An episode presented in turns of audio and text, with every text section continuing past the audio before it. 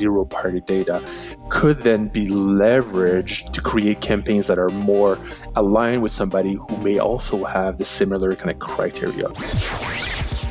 50% of merchants actually don't really know what their data is and they don't know what performs well, right? So the ability to be a little bit more data driven, do some A B tests, start optimizing, and then building on this don't use the native, the platform native product recommendation. They're kind of dumb recommendation for the most part. So look for an AI driven product recommendation platform. Get this working, see some summer result, and then get into that optimization. So, on this episode, you're going to learn about how to deliver segmented experiences. It's a terrific episode you do not want to miss, so do stay tuned. Retail and e commerce have witnessed an unprecedented transformation in the last decade. The widespread adoption of mobile technology, social media, as well as the lowered cost of cloud based technology have not only eroded the barriers to entry in retail, but it's also led to the rapid rise and dominance of digital native product brands that sell directly to their customers. On this podcast, you'll get the scoop on customer acquisition and retention strategies employed by high growth digital native product brands. Not being afraid to spend because you know that customer is going to pay it back uh, three or four fold that's when you start to unlock channels in the way that they were meant to be used. And Listen to interviews with experts at the forefront of technology and innovation in digital retail. Three years ago, they wouldn't have come to us because, yeah, the macro trend of cloud, Wi-Fi, broadband availability, that was a real, that was a real problem. Hear firsthand stories from founders of innovative direct-to-consumer brands. Although I was thinking about the competition, I was more thinking about like, how do I just build a freaking successful business? We focus on driving as much traffic as possible, converting that traffic, uh, and then dumping money back into driving more traffic. These insights will help you consistently 2x growth in specific areas of your direct to consumer brand. This is the 2x e commerce podcast, hosted by Kunle Campbell. As you continue to grow your e commerce business, access to growth capital would increasingly play a significant role in achieving and surpassing your financial and social goals. Why should you give up equity or pay high interest rates to grow your business?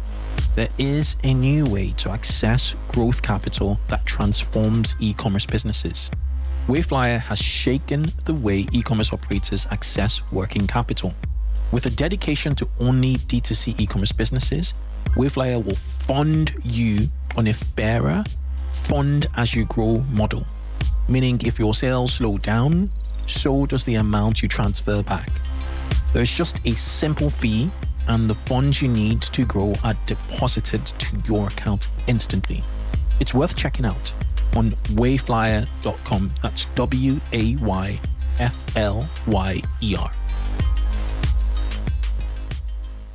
Welcome, welcome, welcome to the 2x e-commerce podcast show. I'm your host, Kunle Campbell. The 2x e-commerce podcast is dedicated to digital commerce insights for retail and e-commerce teams. So each week on this podcast, we interview either a commerce expert, a founder at a digital native commerce brand, a representative from a best-in-class commerce SaaS product.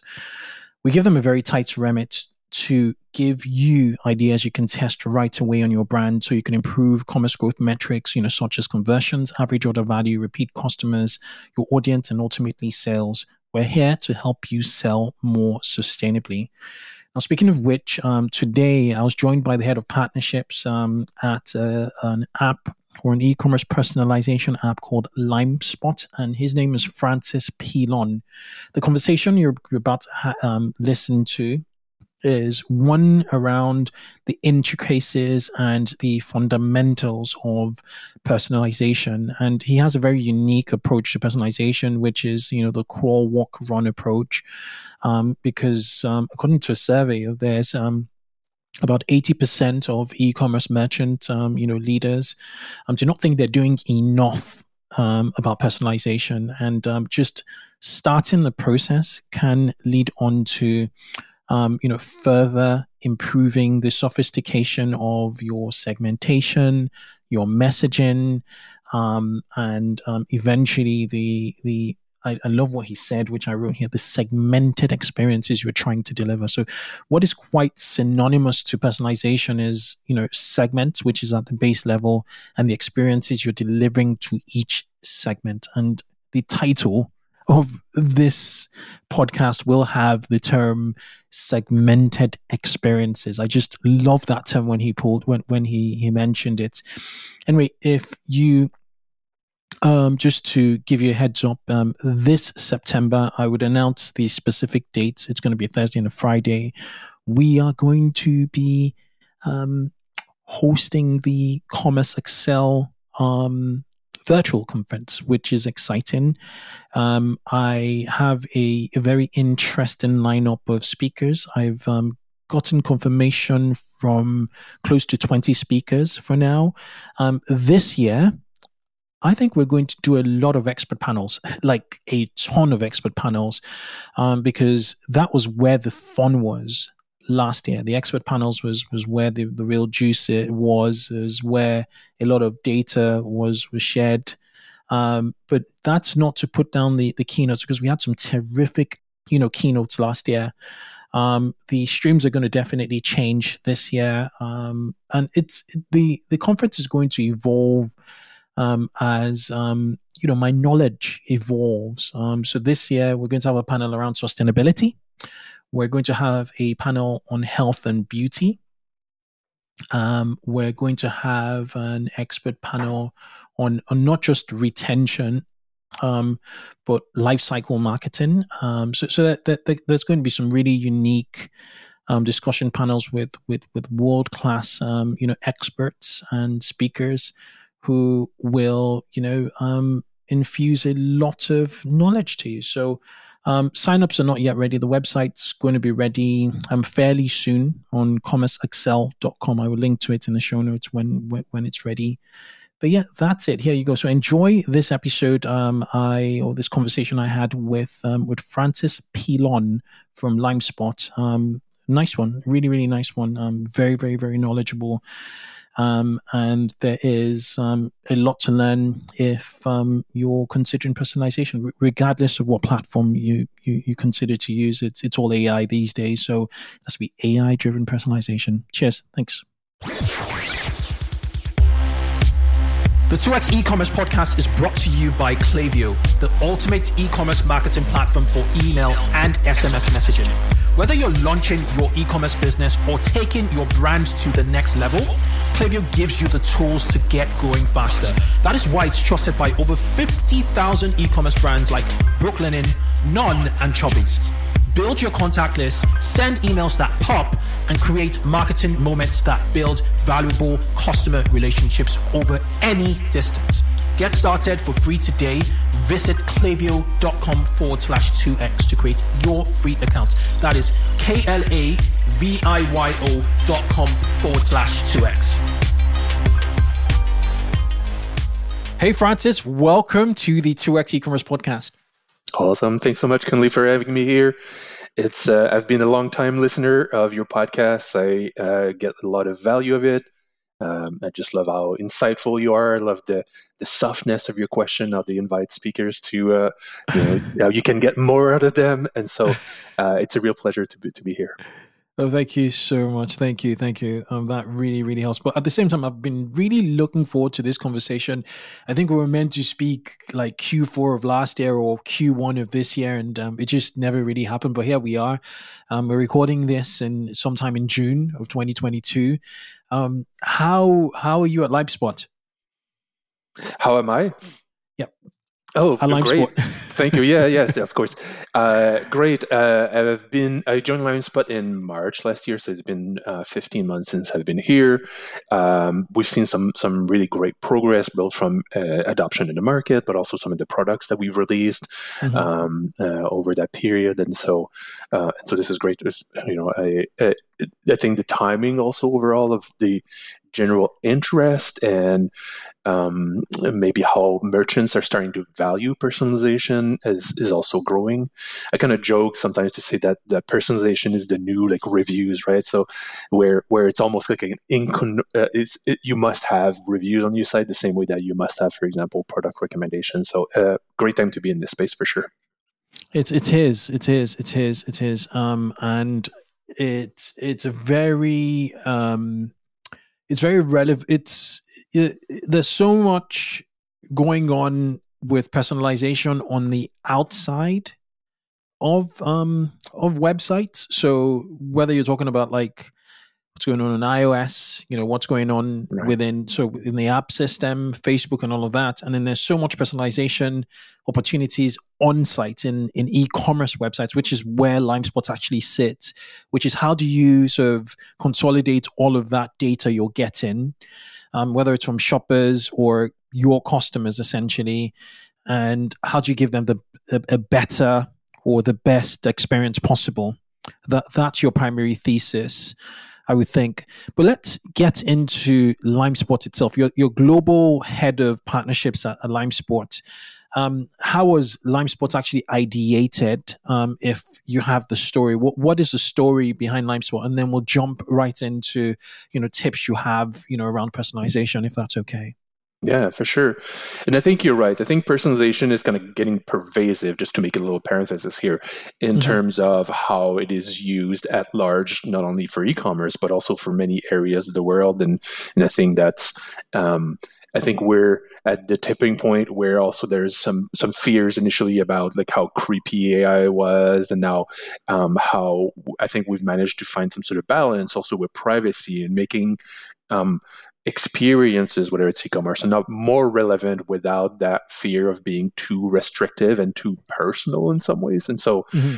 um, and so I think it's natural, obviously, that uh, and that segues into the, the why of LimeSpot, how at one point, all of these uh, these tools, this ability to personalize and create those unique experiences for mm-hmm. for uh, users, were not available for to smaller mm-hmm. merchants, mm-hmm. and that was one of the genesis of, or one of the key um, uh, factor in in the genesis of LimeSpot to be able to de- democratize, if you will, the ability to um, create personal experiences at scale. Mm-hmm. And so mm-hmm. uh, that's one part of it. The other part of this, of course, is that um, we know uh, that um, uh, choice overload, especially with merchants with large cal- catalogs, uh, can be a problem for uh, for users, um, both in terms of being able to that the, the, friction in the journey, but also the satisfaction that they get out of their purchase. And and sometimes I experience this myself. I go and I want to buy something and have you know 5,000 choice for this one thing that I want to buy. And I'm, you know, looking at criterias and metrics and this, and then I come out of it and I'm like, have I made the best choice? Like, is this, well uh, while if you can put a little bit of personalization and being able to understand the context and the user and, you know, uh, and, and, uh, and then guide them towards a, a, subset of, of products that are most likely to be suitable, um, we know and, and, research shows that it also leads to greater satisfaction uh, with the brands, but also in the, the actual uh, purchase that they've made. And so these are these two, I think, uh, probably are, are the key uh, the key ingredients that that um, that got LimeSpot to to get started. Yeah, I'm, I'm going to jump into you know lots of questions around like thresholds um, for personalization when when it's really spot because you, you just mentioned the fact that um you know when your catalog starts to grow you know to a certain size um, things happen. One other point I wanted to make before we jump to that question is no one ever complains about the personalization or personalized results they get on Amazon. Never. Mm-hmm. Where you hear issues is oh these this ad is following me everywhere. I was on this site. This ad is following me everywhere. Um, they, they they they they complain about how Facebook and you know other social media you know platforms use their data. Right. But when they're on site, they want relevant results because they're very you know concerned about their time you know it's all about time you know can you save them time can they get what they're looking for as quickly as possible so yeah. it's, it's very very interesting in itself so my question has to do with um, the typical merchants. When should you know e-commerce directors or e-commerce? Um, um, how many SKUs should um, should be the um, determining point to to start to take particularly on-site personalization much seriously even email you know per, you know personalized email recommendation when yeah. should merchants start to really start to think about um, personalization yeah. Um, I just want to add to your previous point about this kind of like uh, ads following you around. One thing to know is that on site, typically the intent is very different, right? So if you're on social media, you want to connect with your friends, family, whatever, um, you may not necessarily be in, in, the intent is not about shopping and i think this is where there's a bit of a disconnect.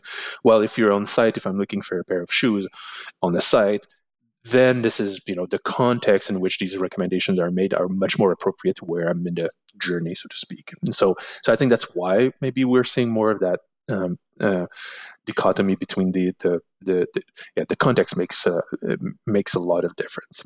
Mm-hmm. um, and then to address kind of like the your question uh, there's always it's always time to personalize. Let's put it this way. Um, i think that the the challenge arises uh, when you have a lot of products typically in, in, the case of limespot we say about 40 to 50 is kind of the, the, the, threshold and a lot of customers. Because if you have fewer products you may have you know millions of customers. If you have two products it's really easy to merchandise. It's really easy to uh, but when you get to that threshold of 50 the manual work that needs to go into this multiplied by the number of variants of users, of types of users, where they are in their life cycle, um, all of this makes the makes it exponentially more difficult to uh, to be able to create relevant journeys for those customers. So, so I'd say I'd say it's a factor. Think of this: forty to fifty products, and then obviously factor of number of customers. Though you may if you do have a you know a catalog of 5000 products and 5000 customers there again we're looking probably at another great use case for for personalization. Mm, mm, mm, i like the, those thresholds the okay. other thing I would just want to add quickly uh, to this is that we're, um, and, I, and I know we'll we'll get to this eventually, but the idea of personalization often, at least so far, the discussion has really be around uh, product recommendation, but it goes much further beyond this. And there's a lot of opportunity, regardless of how many products uh, you have, um, to personalize. So imagine you have a, a, catalog of five products, but you have uh, people who have bought from you before and people who haven't, right? So these two streams of customers or users we should be able to personalize for them regardless of how many products we have because they're expecting yeah. something different from the brand. Yeah. Yeah. And I guess if we go one level below personalization, which is the output and the outcome, you know, we we're, we're in this space of segmentation.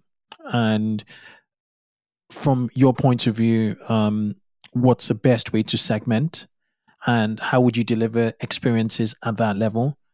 Obviously, the way Walmart will segment will be totally different to, you know, um, a fast fashion brand that's just um, that has maybe 300,000 active users, right? Active mm-hmm. customers, rather. So, um, do, do you have um, any pointers on segmentation? So, you, you just alluded to um, the first, you know, sort of a segmentation, which is returning customers and, um, you know, and and first time customers or potential first time customers, which is a given. Um, even from a point of view of the messaging, you know, the kind of mm-hmm. offers you can give a first time customer versus, um, you know, um, returning customers. So do you want to break segment down that, um, you know, e-commerce directors listening to, to this now can sort of um, take on to test or start to, you know, create segments for with the, with um, the intention of um, eventually running out a, you know, much more sophisticated personalization um, strategy.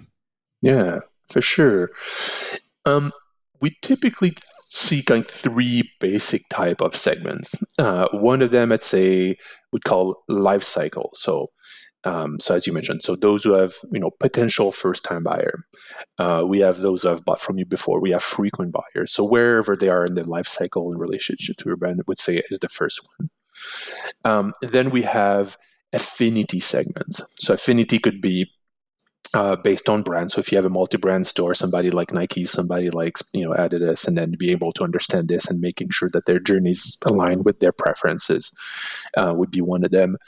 Um, another, another type of affinity segment that we often see is based on um, spend, so low spender versus high spender. So being able to be on understand what their um, their expectation and limitations maybe also can be uh, useful in, in, in personalizing. And then the third one would be uh, contextual segment. So, you know, they're seeing the site on a browser, um, on a desktop or mobile, or did they land from a specific uh, um, campaign, like a uh, paid campaign, uh, geolocation could be another one. So, uh, so these are the three kind of basic segment, and obviously from there, um, you can layer some of those. So you can have somebody who's a high spender from from a you know specific location with who has never bought from you, right? So so you can get more specific from there. But I'd say these are the the the layer, the foundational layers to build upon.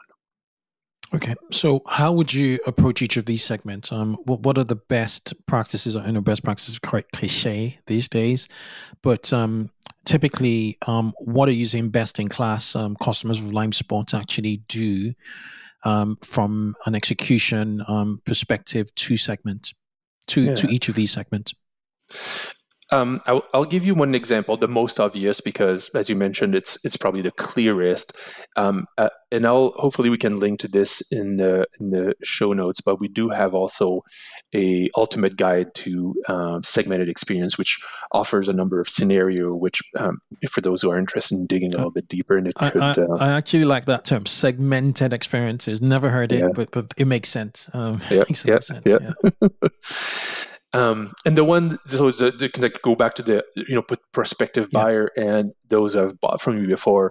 These uh, these users are expecting something entirely different from from your brand. So, mm. um, so the one who hasn't bought from you um, needs to have there needs to be a little bit of of, of a brand trust building to be done there. So why should they buy from you? So you need to put yourself in the shoes of your customer. I'm going to do like a, like a step back a second here and say I think most merchants and probably most businesses understand the, the, concept of persona. It's been out there for the last, you know, however, 30, 40 years. Most merchants and most uh, um, businesses also understand the concept of customer journey. And I think that we're at the point where we now have tools to be able to put these things in practice. Like what we would do uh, 15 years ago when we were talking about those those personas and their journeys offer different menu version think about the journey but we couldn't um, we were giving them all the option and then choose your own adventure if you will whereas now we can say well we know what the best adventure for you is you can always go on the you know side track but here's why we're wanting to you to to step in because we know this is the most successful the most rewarding for for you as a customer and the most rewarding for us as a merchant. And so so what i so whenever we talk about those segmented experiences we need to step back and think about those things. Think about what is the journey what are the expectation what are the barriers what are the friction point that a, a customer would meet in their journey through and then addressing those. And so if we take the example of that uh, potential first time buyer, so they need to trust your brand. Why they should they buy from you rather than your competitor? So maybe there's an opportunity in your experience to showcase some testimonials or maybe bubble up reviews that uh, make you um, uh, appear, um, you know, that showcase the, the value of your brand. Um, we can also maybe surface some of the uh, shipping or return policy a little bit more front and center for those users. Maybe the offer that we can put uh, there is going to be um, best aligned with what they're expecting. So, um, so how do you do this? Do you create like personalization blocks, like content blocks um, that are dynamic, um, and that um, exactly. you know the system will pick up, um, you know, based on the segments, or just serve it and say, okay, plug this in um, when when the segment exactly. comes in. Okay. Exactly. Yep. And and and to kind of like wrap this up on the other side here, somebody who's bought from you before, we don't need to be that you know that similar kind of uh, uh, brand. Yeah. Uh, You're not trying to impress them. Yeah. and so maybe what we do there is push bundles right so they're they're they they're they're going to be more ready or subscriptions even right they're they're ready they've already had a you know if they're back they've already had a positive experience so it's time to kind of get up the ante if you will mm-hmm. Mm-hmm. Makes sense. Makes sense. Makes sense. We'll link to your personalization um, guide. Uh, it will be 2x e-commerce forward slash slash limespot. um, I'll, I'll, link to it for sure um, in the show notes. Great. Um, yeah. So, um, so we talked about segmentation, and and then obviously based on segmentation, um, you create these segmented experiences, which I believe is not synonymous to what we call personalization, right?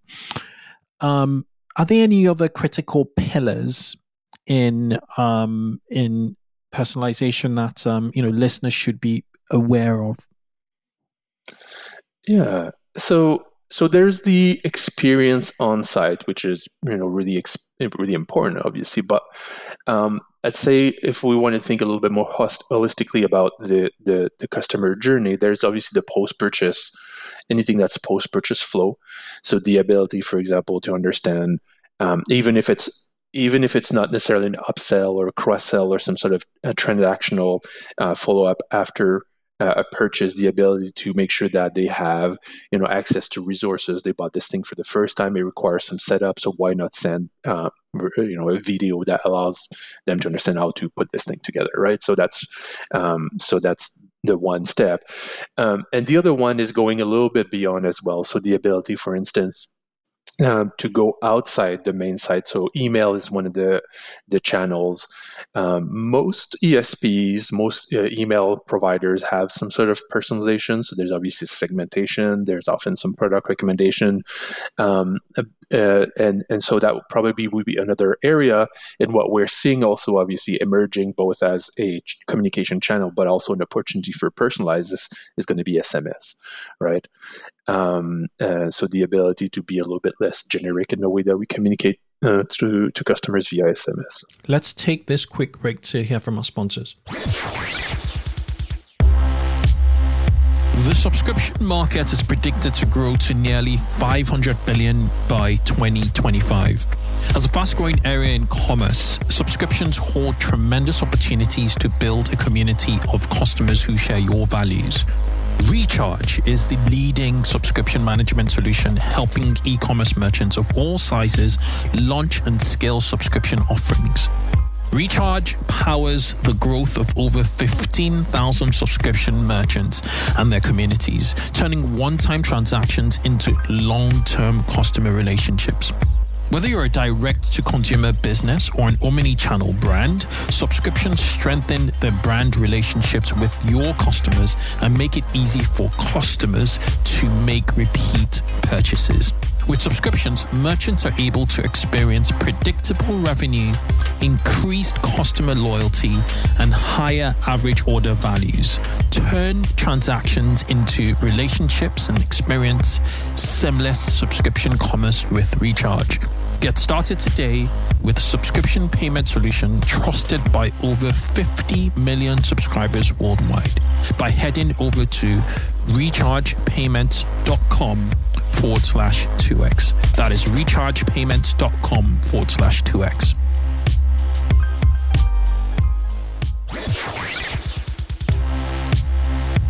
Did you know that loyal customers are nine times more likely to convert compared to a first time shopper? That's why exceptional customer service is so important for your retention and growth. I recommend using Gorgias, the leading help desk for Shopify, Magento, and BigCommerce merchants.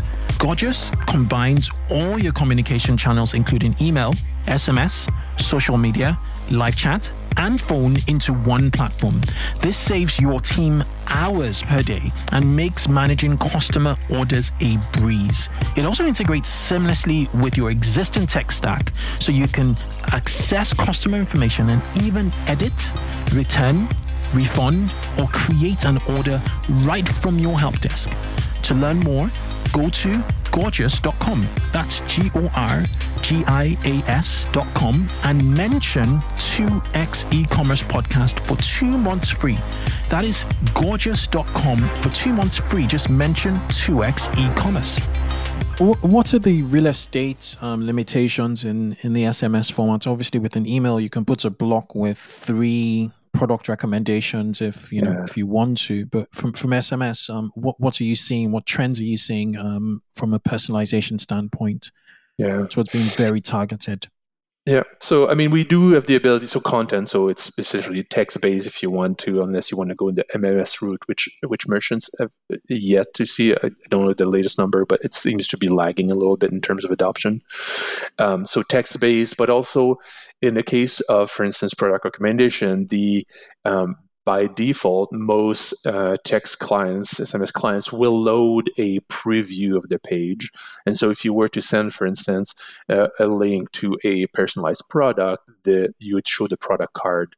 Um, so, essentially, the uh, uh next serve of that page, uh, that product page, and so that would show as a preview in the text. So, there is some flexibility, um, and when in terms, of, especially around uh, product recommendation, it kind of works, mm-hmm. um, but it's still it's still early and I think there's there's a lot of opportunity also for for building on this, and and hopefully text get as it gets a more mature uh, communication tool, would also gives us a little bit more flexibility, and merchants a little bit more flexibility in terms of what can be uh, shown to customers.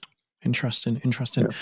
Is there any um, opportunity in personalization in regards to um, social proof? By this, I mean um, let's say I'm looking at a product, say um, I'm looking at a laptop or actually um, an office chair, for instance, and mm-hmm. I've been sitting on the fence. Is it possible that um, personalization engines can obviously see me definitely, uh, they'll put me in the segment of um, potential first time customer? And so pulling out data for that um, product reviews for that particular product I'm looking at and you know just updating me via whatever channel whether, it's sms hey you know like hey jessica bought this um the same chair. You looked at on our website and here are reviews. So actually using personalization as a hub um that pulls in data from disparate um you know um data sources relevant to relevant to the product and relevant to the customer or potential customer. And um, you know they're then sort of rest assured that okay i'm not alone in this. This is the experience of others. I'll commit as a persuasion tool. Yeah. I mean it's a little bit tricky and, it, and it, if you've been sitting on the fence you definitely need a chair. And so um, and so you I think we can use this in a number of ways. Uh, we do at LimeSpot support the concept of um, uh, custom triggers. So you could say, for example, so somebody who has live us um, uh, a, a, a, uh, a, trail of data that allows us to segment into some sort of uh, uh, an audience. Let's say um, you have left a review of um, Uh, uh, Okendo has a great tool that allows you to, and I think Yotpo does this as well, to put additional context into your review. So you say if it's large, or I have you know dry skin or oily skin, for example, right. that's zero party right. data, could then be leveraged to um, to create campaigns that are more aligned with somebody who may also have the similar kind of criteria. So right. I don't, I feel that your kind of one on one sending Jessica is also, but this is probably falling onto the, the creepier side of this, but being able to bubble up relevant information based on zero party data or data that comes from other sources that aligns you with a group of people that have had similar that share similar characteristic and then being able to you know uh, put reviews that are more relevant to you as yeah. Uh, possible. Yeah. Yeah. Like if I'd vi- if I visited a you know a particular product page three times in the last seven days, there's interest. I haven't you know triggered or added to cart. Then if I'm getting you know um, information streams, let's say you have my email of just reviews of that particular product, video reviews from influencers, mm-hmm. reviews from normal customers. That's going to sort of flip or change my my decision, you know, whether good or bad. But I think, you know, that sort of information might be, I think it's relevant, but yeah. Yeah, it's just very care. You should just be very careful as to you know getting into that creepy stage. Yeah, and okay. and this is a common this is a common flow, right? So the the, the browse abandonment flow, for example, like most mm. ESPs will take care of this. There's also um, it's just that personalization allows you to to layer on top of this, right? So the ability mm. to to um, so maybe you've looked at this product and the, the typically the browse abandonment will try to bring people back, and same for cart abandonment to that one mm-hmm, product. Mm-hmm. But sometimes we leave out the other possibilities. You know, maybe yeah. that product was not a fit. Maybe you missed out on product ABC and then the mm-hmm. ability to understand the context of that customer and being able to then present other options that may are related to one the product that we're looking at but also what their mm. the signals that they send is a, is a, an efficient way to re-engage customers into bringing them back to the site and re-engage mm. them into their shopping experience Hmm, interesting, because from an ESP standpoint, you you you you often get stuck in in these um, flows or abandonment flows that are very transactional in nature, whereby it's it's very incentive based, where it's like you know um, fifteen percent off, but you're not really getting the context, or you're not even helping people get the context. If like I'm very specific to that product, and then you're sending me very relevant information to that product to help me, you know, make a buying decision, I think it's more relevant than saying, hey, there's fifteen percent. You really sort of prejudge them that, that yeah, the yeah. decision is based on price, which might not be the case. Yeah. Um, yeah, I, I, mean, it's a, it's a. I think you're right, and it, and it's the, and it's probably building both, right? There's some people who yeah. would stand back like this in the hope to get that 15% discount, but mm-hmm. some are generally on the fence or may not have seen the value and whatnot, and then um, being able to uh, kind of re-engage them with different tools, different yeah. ways. I think would, yeah, I think you're, I think you're, you're right. Yeah, is, is there a use case of using personalization to minimize um, sort of returns? You know, sort of the return process. Are you seeing any of those, um, you know, um, merchants looking at it very broadly, saying, okay, these are objectives. We have a high return rate, and how can we, you know, what use cases can we use um, from a personalization standpoint? to educate, to pre-educate um, the customers as much as possible, um, so they don't get what they thought they wanted, and um, there's that discrepancy. Yeah, yeah, it's it's a bit of a tricky one. I'll give you two, maybe two cases where uh, recommendation can be useful. The one we were just talking about, so allowing, mm-hmm. for example, uh, product reviews based on maybe zero-party data or some sort of uh, quiz that they may have taken. So uh, aligning reviews with their size or you know type of skin or whatever characteristic might be to mm. uh, to other customers, so, so they can understand the context in which that product is was reviewed. It could be a useful one. The other one, more generally speaking, is product recommendation, especially as we have you know more data about a given consumer consumer. So they've bought from you before they've returned three items out of the four they've purchased but now we know that one that they've you know we know what they were interested in we know what doesn't work and we know what works. Then uh, then product recommendation what we see generally speaking although it's not you know it's not a um, a one solution that fixes all tends to reduce also a little bit return and allow also often um, the uh, uh, merchant to discount less those products. So we see that mm. product recommendation don't need as much discounting typically than non-recommended products. Mm. Mm. Very, very interesting. Um, there's a feature I, I picked up on, on Amazon um, for a pair of shoes whereby they've looked at my previous um, um, you know, transactional data um, from shoes, purchase data from shoes I, I bought prior, and and then when I tried to purchase a new brand of shoes, they've kind of they kind of have an idea of you know my shoe size now. They so when I thought you know so let's say I'm always size ten, right? With Asics and Nike. Um, so with Nike I'm maybe 10 right. and a half. With Asics I'm ten, and then you know, and then today I decide I'm going to buy another a new brand I've never heard of.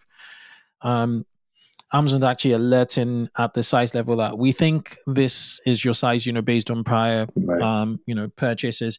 Are you seeing more use cases in in that? Because again, if I pre-selected that, you know, the wrong size, that first of all be frustrated, especially if I needed it like yesterday and have to return it and yeah. try another size. So are you seeing, you know, um, just hints and guidance, personalization from a guidance standpoint, particularly at a um, at a SKU level? Yeah. I'd say it's more rare. And the reason for this is that I'd say this is probably for much higher sophistication merchant. Mm. Um, I just want to bring in something quickly. We did a survey um, uh, Q4 and Q1, I believe. Um, and and in that survey there's some interesting things that come out one of them being that about 40% of the respondents have somebody who can handle uh, uh, personalization, and and about the same in terms of kind of importance or value in the in the uh, the the idea of personalization. However, eighty percent of those merchants actually are in the set it and forget it uh, kind of flow, if you will. So um, there's there's still a lack um, of investment in personalization and what we're discussing now i think falls into that you know much more advanced type of personalization. I would say if you know if we're going to scale these back a little bit um, this idea of you know crawl walk run. So start with putting um, you know, product recommendation in your cart for upsell, cross sell, then put product recommendation earlier in the journey to guide that journey. Then maybe um, do start A/B testing. You know, we also know that about fifty percent of merchant actually don't really know what their data is and they don't know what performs well, right? So the ability to be a little bit more data driven do some A/B tests, start optimizing, and then building on this, adding email, adding SMS, adding you know segmented experiences on top of this. I think is is probably I think we're too early for most merchants to really think about those. I mean, it's great to talk about them. It's very exciting to see the possibility, but when we're looking at this in, in practice, yeah. there's even 80%, you know, it's, it's interesting, 80% of merchants think that they need to catch up uh, you know if they compare themselves to their peers. Mm-hmm. and you know that's that's kind of the flip side of 80% of all drivers think they're you know better drivers than others. Yeah.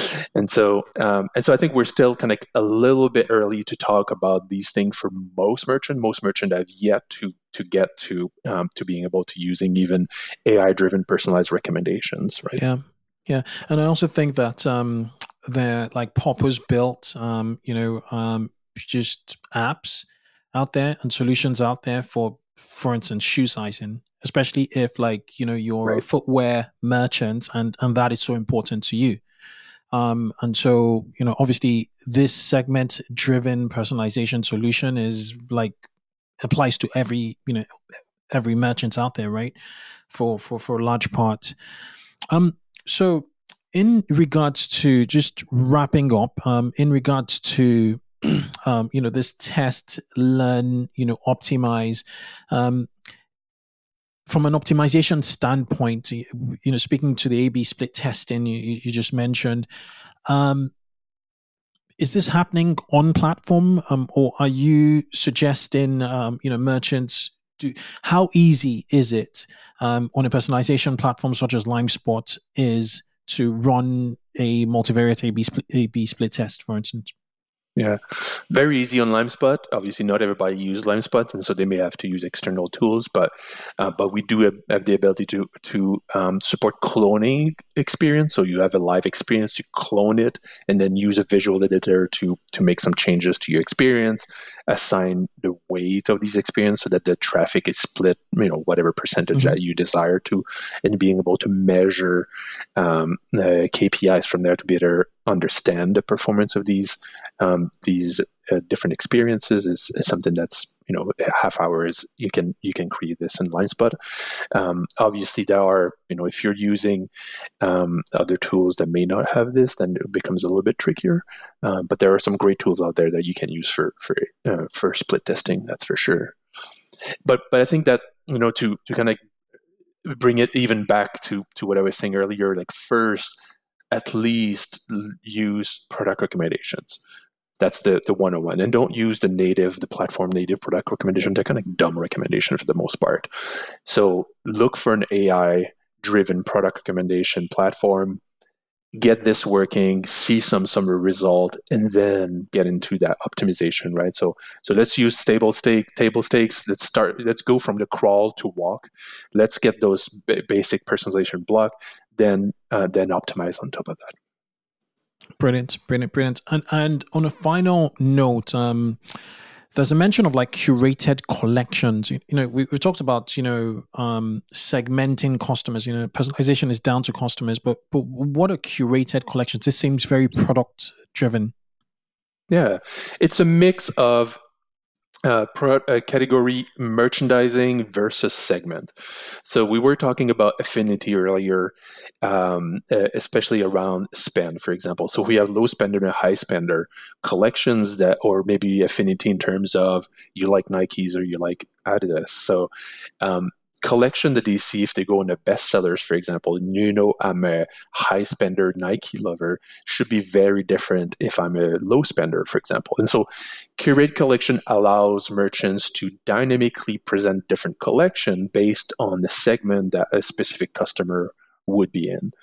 Um, bestseller, if we take a different type of segment, so the contextual segment based on geolocation, uh, if I am in the northern hemisphere uh, versus somebody in the south hemisphere where winter and summer are different, bestsellers, if your you know if your product line allows to present uh, winter and and summer products, then should be contextual with their you know their their geolocation as well. So curate collection is just a means of aligning collection with a segment's expectation of what you know uh, you know new arrivals, uh, bestsellers, you know all these these these uh, collections uh, are for. Interesting, super, super interesting. And um, do you utilize like the RFM analysis, or um, do you, do you go more advanced? Um, it is up to each merchant. So typically, what we see um, is going to be again we're we're kind of back to this idea of you know, walk, crawl. Um, curated collection is a great first step for um, uh, for segment experience. So so it doesn't require a lot of output. So if you do cre- if you think about segment experience where you may change, you know, um, uh, navigation, you may change offer, you may change uh, images, you may change copy. All of this is really intensive in terms of uh, of input. So the, you need a team to create all this curated collection. Typically tends to be the first uh, kind of like low hanging fruit. And so what we see is, is typically even something simpler than this. So uh, being able to sort uh, collection by high to low, or being able to uh, present subset of collection. So it's it's I'd say it's probably even a little bit more basic than um, than that because it's the entry point to segmented experiences. Interesting, interesting, mm-hmm. Francis. We could go on and on and on. Um, I, I, I'm definitely be better educated on personalization with this conversation. Um, it's been a pleasure having you. For those who want to find out more about LimeSpot, um, head over to limespot.com. That's L I M E S P O T.com. Um, Francis, are you active on any social media channels? If if um, if yes, which ones? Yeah, mostly uh, mostly LinkedIn is where where I hang out. I uh, um, I guess I'm, a, I'm just an old white guy who hasn't got onto the the whole social media craze. So uh, so this is where um, where we are. But LimeSpot in general, we're across social media. We have great um, great information for um, for those merchants who are just starting, but those who are also a little bit advanced and a little bit much more mature in their um, in their personalization journey. So, so I would certainly encourage you to to look uh, look for LimeSpot on social media. And one of the things that I would like to also invite uh, listeners and, and, and, viewers to do is, uh, and I'm hoping you'll be able to link to our surveys, take the survey for themselves, and be able to understand where they are in uh, in their journey to personalization uh, when we're comparing this to to what we know of of uh, merchants in general. Amazing, amazing. Um, we'll we'll link up um, to to to both resources in in the show notes. Francis, it's been a pleasure having you on the Two X E-commerce podcast. Thanks so much, Kunle. It's great to be here. Cheers.